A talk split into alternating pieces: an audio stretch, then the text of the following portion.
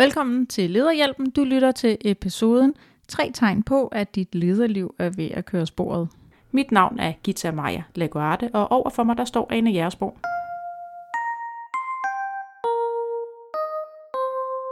Efter den her podcast, så er du blevet klogere på, hvad det er for tre ting, som der i den grad påvirker din work-life balance, hvor travlt du har som leder, og hvor stresset du føler dig som leder. Og øh, i værste fald, hvis alle tre ting er på bordet, så er du faktisk ret tæt på en sygemelding på grund af stress. Når du har lyttet den her podcast, så har du en forståelse for, hvad er det for tre ting, og du kan måske også genkende dig selv i nogle af de ting, forhåbentlig ikke alle sammen. Og vi kommer også til at tale ind i, hvor meget af den her stressfølelse ligger på dig som individ, og hvor meget af den ligger egentlig på fællesskabet i den organisation eller den virksomhed, du er en del af.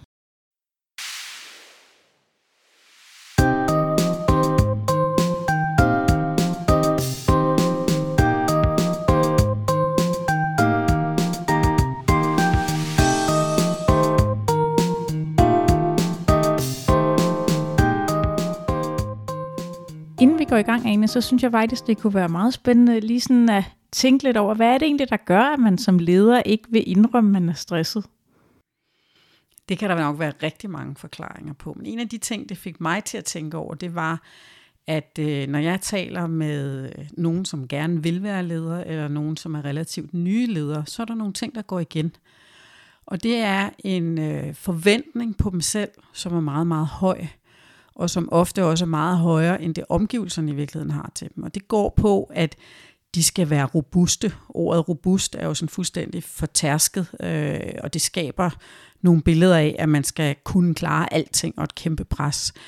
Øh, de giver også udtryk for, at øh, de skal kunne svare på alting. Hvad nu, hvis jeg ikke ved? Øh, hvor jeg jo altså plejer at sige, at du skal ikke være et orakel. Altså som leder har du ikke svar på alting. Og de, bliver, og de er også sådan, altså, i stort omfang usikre på, kan jeg nu klare det? Så der er et enormt forventningspres, både for omgivelserne, men i meget høj grad for dem selv på, hvad de skal kunne levere på i det øjeblik, de sidder i lederrollen. Og det er ikke nødvendigvis noget, der går over, når man bliver en erfaren leder. Øh, det kommer igen og igen gennem årene. Øh, en af de ting, som, som jeg sådan kan genkende fra mig selv, som var meget udpræget tidligt i mit lederliv, men også har stukket sit hoved frem undervejs, det var den der følelse af, hvornår opdager de, at jeg ikke kan, eller jeg ikke er god nok, eller jeg ikke er tilstrækkeligt dygtig, eller et eller andet. Altså den der hele tiden vende den ind mod mig selv. Imposter syndrome, ja, er der det nogen, er der det faktisk, det. ikke? Ja. Altså den der følelse af, at jeg ved godt, jeg ikke er god nok, men de andre har ikke opdaget det endnu, og, og hvad sker der, når de opdager det? Og det er jo, altså, det er jo sådan lidt en frygt at gå rundt med. Øhm, og det er også noget af det, der spiller en rolle i forhold til noget af det, som vi kommer til at tale ja. om her. Det var jo faktisk op i Facebook-gruppen her. Vi har Facebook-gruppen Lederhjælpen, øhm, hvor at der var en øh, af vores medlemmer derinde, der skrev, at er det mere normalt, at man som ny leder har det her imposter syndrome, altså frygten for ikke at være god nok, og de andre opdager det. Og øh, der lavede vi en lille smule research i den forbindelse, og det viser sig faktisk, det var så en amerikansk undersøgelse, vi fik fat i, men at det egentlig er en følelse, som øh, der i hvert fald for nogen var ved hele livet, øh, men, men som jeg tror, som, som ny leder, måske en lille smule mere udsat, men faktisk så er det noget, alle ledere Øh, eller nej, det er forkert. Ikke det kan man ledere, ikke vide, men, men det er men, noget, alle kan opleve i hvert fald. Men ikke? det er noget, som man ja. kan se igennem hele ens arbejdsliv. Ikke ja. hos alle, men hos nogen. Det var ja. det, der var en pointe. Ja, og det sjove ved det er, hvis du stiller andre spørgsmålet, har du nogensinde oplevet at have følelsen af, hvornår opdager de andre, at jeg ikke kan? Og det har jeg faktisk stillet det spørgsmål til rigtig mange. Så er det 9 ud af 10, der siger, jo, det har jeg oplevet. Mm. Vi siger det bare ikke til nogen. Nej. Nej. og det synes jeg har meget med det her at gøre også. Ja. Vi skal øh, i den her episode tale lidt med Pernille Sten Pedersen. Øh, hun er ledelsesforsker og stressforsker ved CBS, og øh, hun skal hjælpe os med at kigge lidt bag om begrebet stress, og øh, hvorfor det ikke altid bare handler om, at vi har mange opgaver, men det faktisk handler om rigtig mange andre ting end bare arbejdspres. Og øh, Pernille hun nævner tre ting, hvor at hendes forskning viser, at hvis de her tre ting er til stede, så er der rigtig stor sandsynlighed for, at du lander en sygemelding på grund af stress. Så øh, lad os lytte til dem nu, og så kan du jo øh, prøve at lytte med og se, hvor mange af de her ting, som du kan genkende i dit jobliv? Jeg har prøvet i min forskning som stressforsker og ledelsesforsker at blive klog på, hvad er det egentlig, der gemmer sig bag det her mangefacettede begreb omkring stress, som har enormt mange definitioner, og som man normalt forbinder med at have for mange opgaver det var jeg ikke helt tilfreds med, da jeg startede min øh, phd afhandling tilbage i 2011, fordi jeg kunne jo konstatere for eksempel arbejdsløse og nogle af dem, der er mest stressede. Og noget af det, der giver allermest stress, det er faktisk, når man mister sit job. Der har man jo ikke så mange opgaver. Så der må nok være noget andet på spil.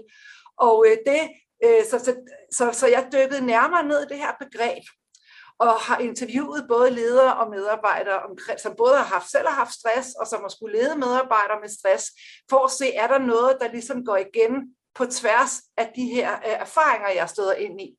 Og der er en central erfaring, som går igen ved mange af dem, som bliver stressramte og sygemeldte, og det er følelsen af utilstrækkelighed.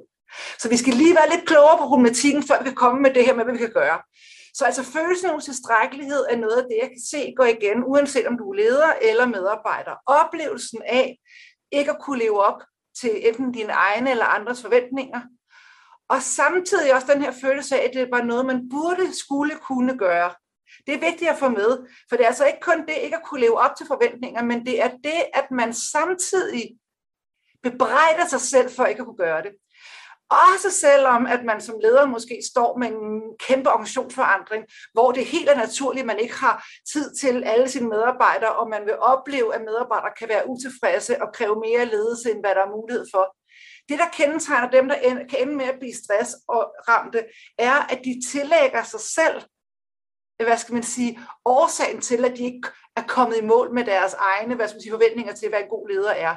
Det er en ret vigtig skældelinje mellem at kunne være utilfreds i sit arbejde, utilfreds med sine betingelser, som er helt normalt, øh, vil jeg sige i dag, det, det er der ret mange ledere, der er, for det, vilkårene for ledere, særligt mellemledere, er ret under pres, vil jeg sige.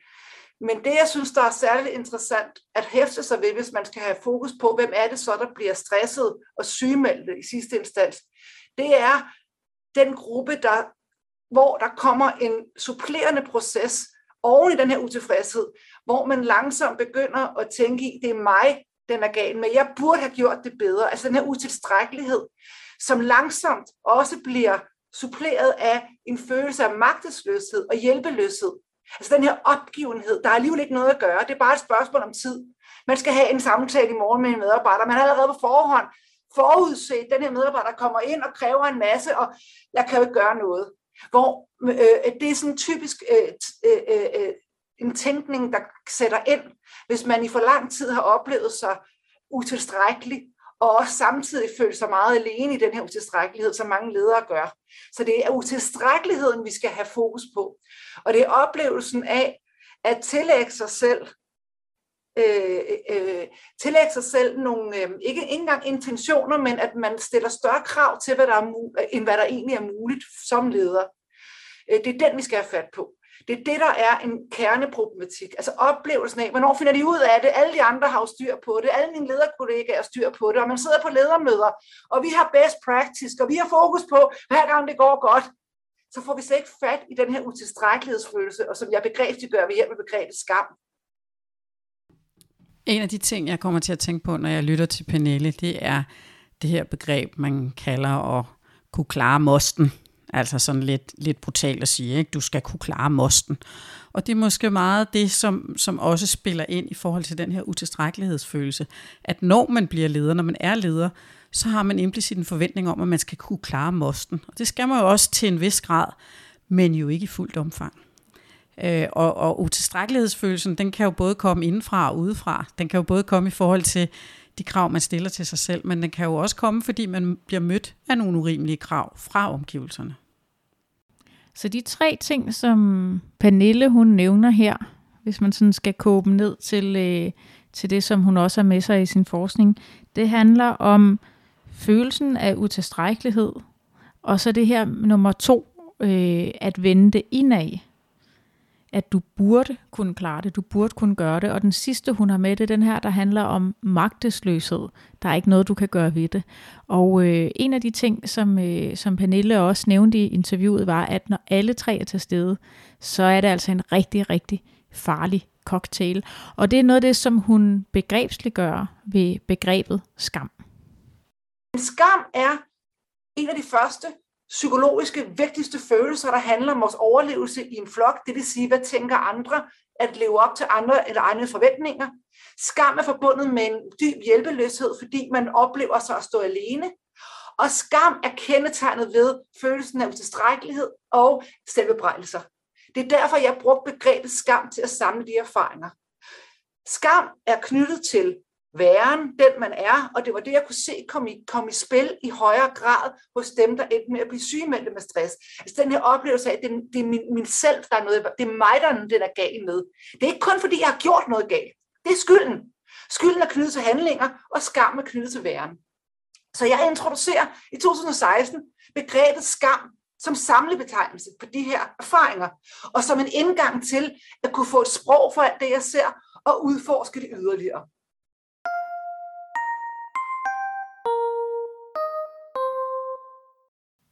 Noget af det, som jeg synes er spændende ved Pernilles forskning, er jo det her link mellem stress og skam, og, øh, og, øh, og i øvrigt også tabuiseringen af det, altså det, at det kan være rigtig, rigtig svært at snakke om. Øh, og øh, det er en helt anden vinkel ind på stress i forhold til det, som øh, man måske kender fra tidligere tider, hvor stress i høj grad handlede om for mange opgaver, og så skulle man have arbejdsplaner og præcis at vide, hvornår man skulle komme og gå. Altså sådan den her meget jobfokuserede stress. Så lige pludselig så bliver det faktisk, vi løfter stressbegrebet ud af den kontekst, og så ser vi det i et helt andet lys, som handler meget mere om, om jamen, skam, altså som, om følelser og om, hvordan vi håndterer vores hverdag, mere end hvordan vores hverdag faktisk ser ud. Ja, jeg tænker jo også i hendes brug af ordet skam, ligger der måske i virkeligheden også forklaringen på, hvorfor det er så svært at tale om. Fordi vi generelt har svært ved at tale om noget, som er skamfuldt. Øh, at det, man skammer sig over, det ham, vender man ind af. Det, det, øh, det har man ikke lyst til at tale med andre om. Og det er også derfor, jeg tror, det bliver så svært at håndtere. Netop fordi du som leder er den, der skal kunne klare det hele og skulle være robust, og du skal kunne løse alle problemer og være der altid for alle osv. Der er en, altså, der er store forventninger til den der lederrolle. Derfor er det jo også afsindig vigtigt, at, at når du kigger på dit lederliv og din work-life balance, så prøv i virkeligheden at kigge på de her tre parametre og, og se, øh, er der noget af det, du kan genkende? Fordi så er det faktisk rigtig vigtigt, at du øh, giver det ekstra opmærksomhed og prøver at, at forholde dig til, hvordan kan du handle på det nu, inden det bliver et problem. Og hvis der er flere af dem, jo mere haster det faktisk. Ja, og så synes jeg jo også, at der, at der er nogle ting, der ligesom går op for mig i hvert fald, når jeg, når jeg hører de her ting, som blandt andet er, at hvis jeg føler mig stresset, så hjælper det at tale med folk om det.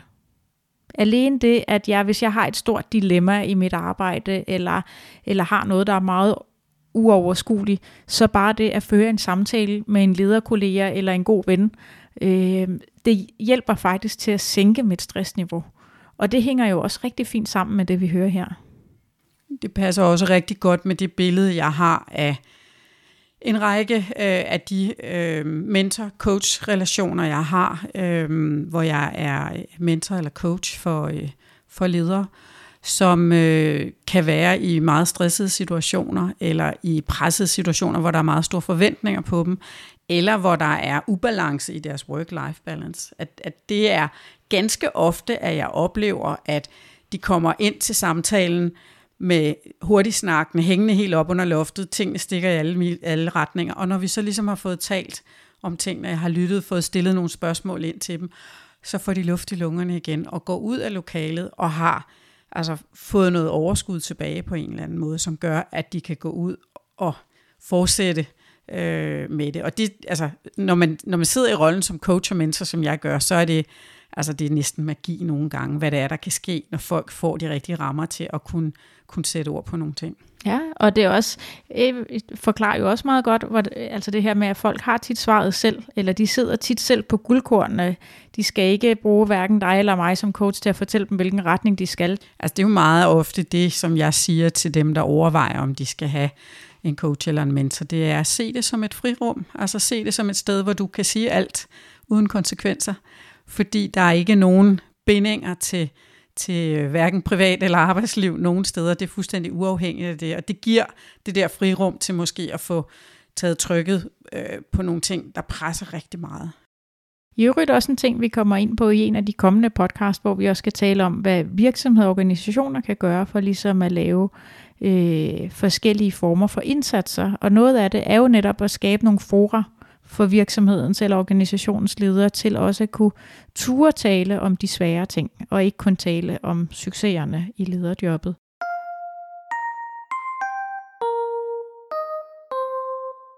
For at kigge endnu dybere ind i det her skambegreb, som Pernille Sten Pedersen præsenterer os for, så skal vi, øh, skal vi lige vende tilbage endnu en gang og, øh, og se på, at skam er faktisk en social følelse, og det er jo også spændende. Ikke? Det er ikke noget, du har alene, det er noget, du har i relation til andre, og det er noget, der er en stor del af det fællesskab, du er i. Og derfor så er organisationerne og vores arbejdspladser faktisk uhyre vigtige, når vi, når vi tænker stress og når vi tænker skam i, i, i forhold til det arbejdsliv, vi har. Og øh, det kommer der lidt mere på her.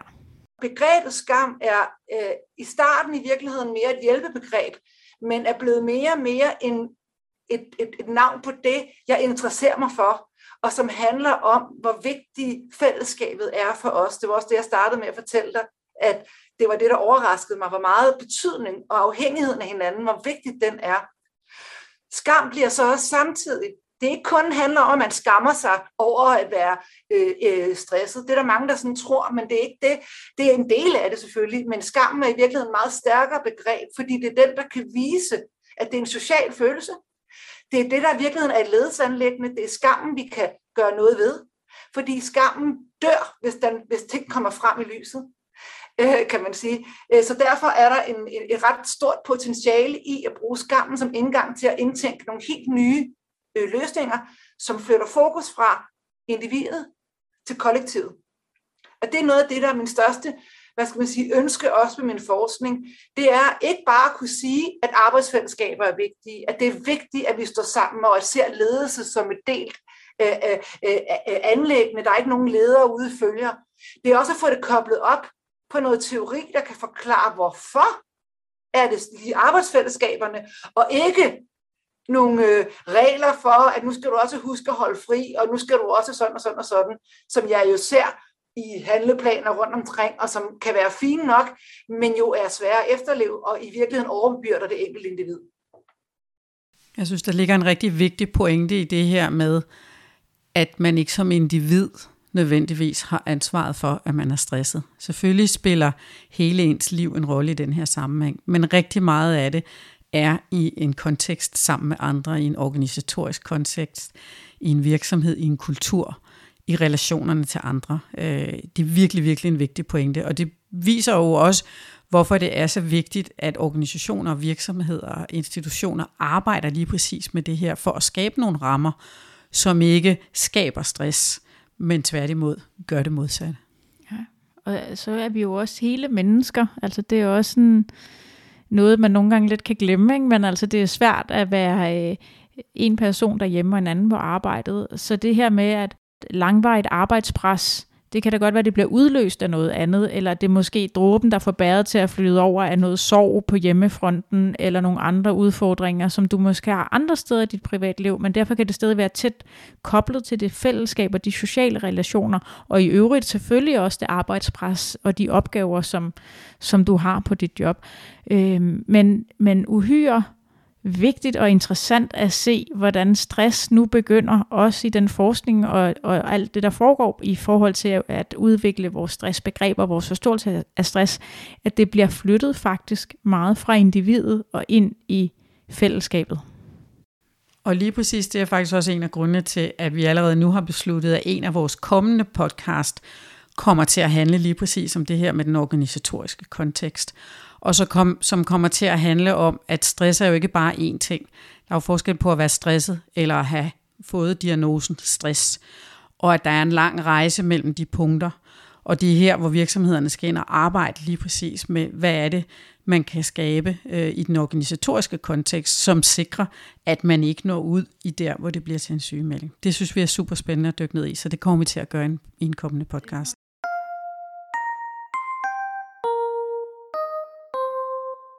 Det vi tænker, du skal tage med fra den her podcast, det er en opmærksomhed omkring, at der er tre parametre, tre følelser, som du skal være opmærksom på. Det ene, det er følelsen af at være utilstrækkelig. Det sker jo for os alle sammen en gang imellem. Hvis det begynder at tage overhånd, så skal du være opmærksom. Det næste, det er, hvis du har følelsen af, du vender det ind mod dig selv. Øh, det er nok dig, der er noget galt med. At det er den, der ligesom bliver den tilbagevendende årsag til tingene. Du burde så, kunne klare det. Du burde kunne klare Du skal kunne klare mosten. Du skal være robust osv. Hvis du også oplever, at det fylder noget hos dig. Og den tredje ting, du skal være opmærksom på, det er hjælpeløsheden.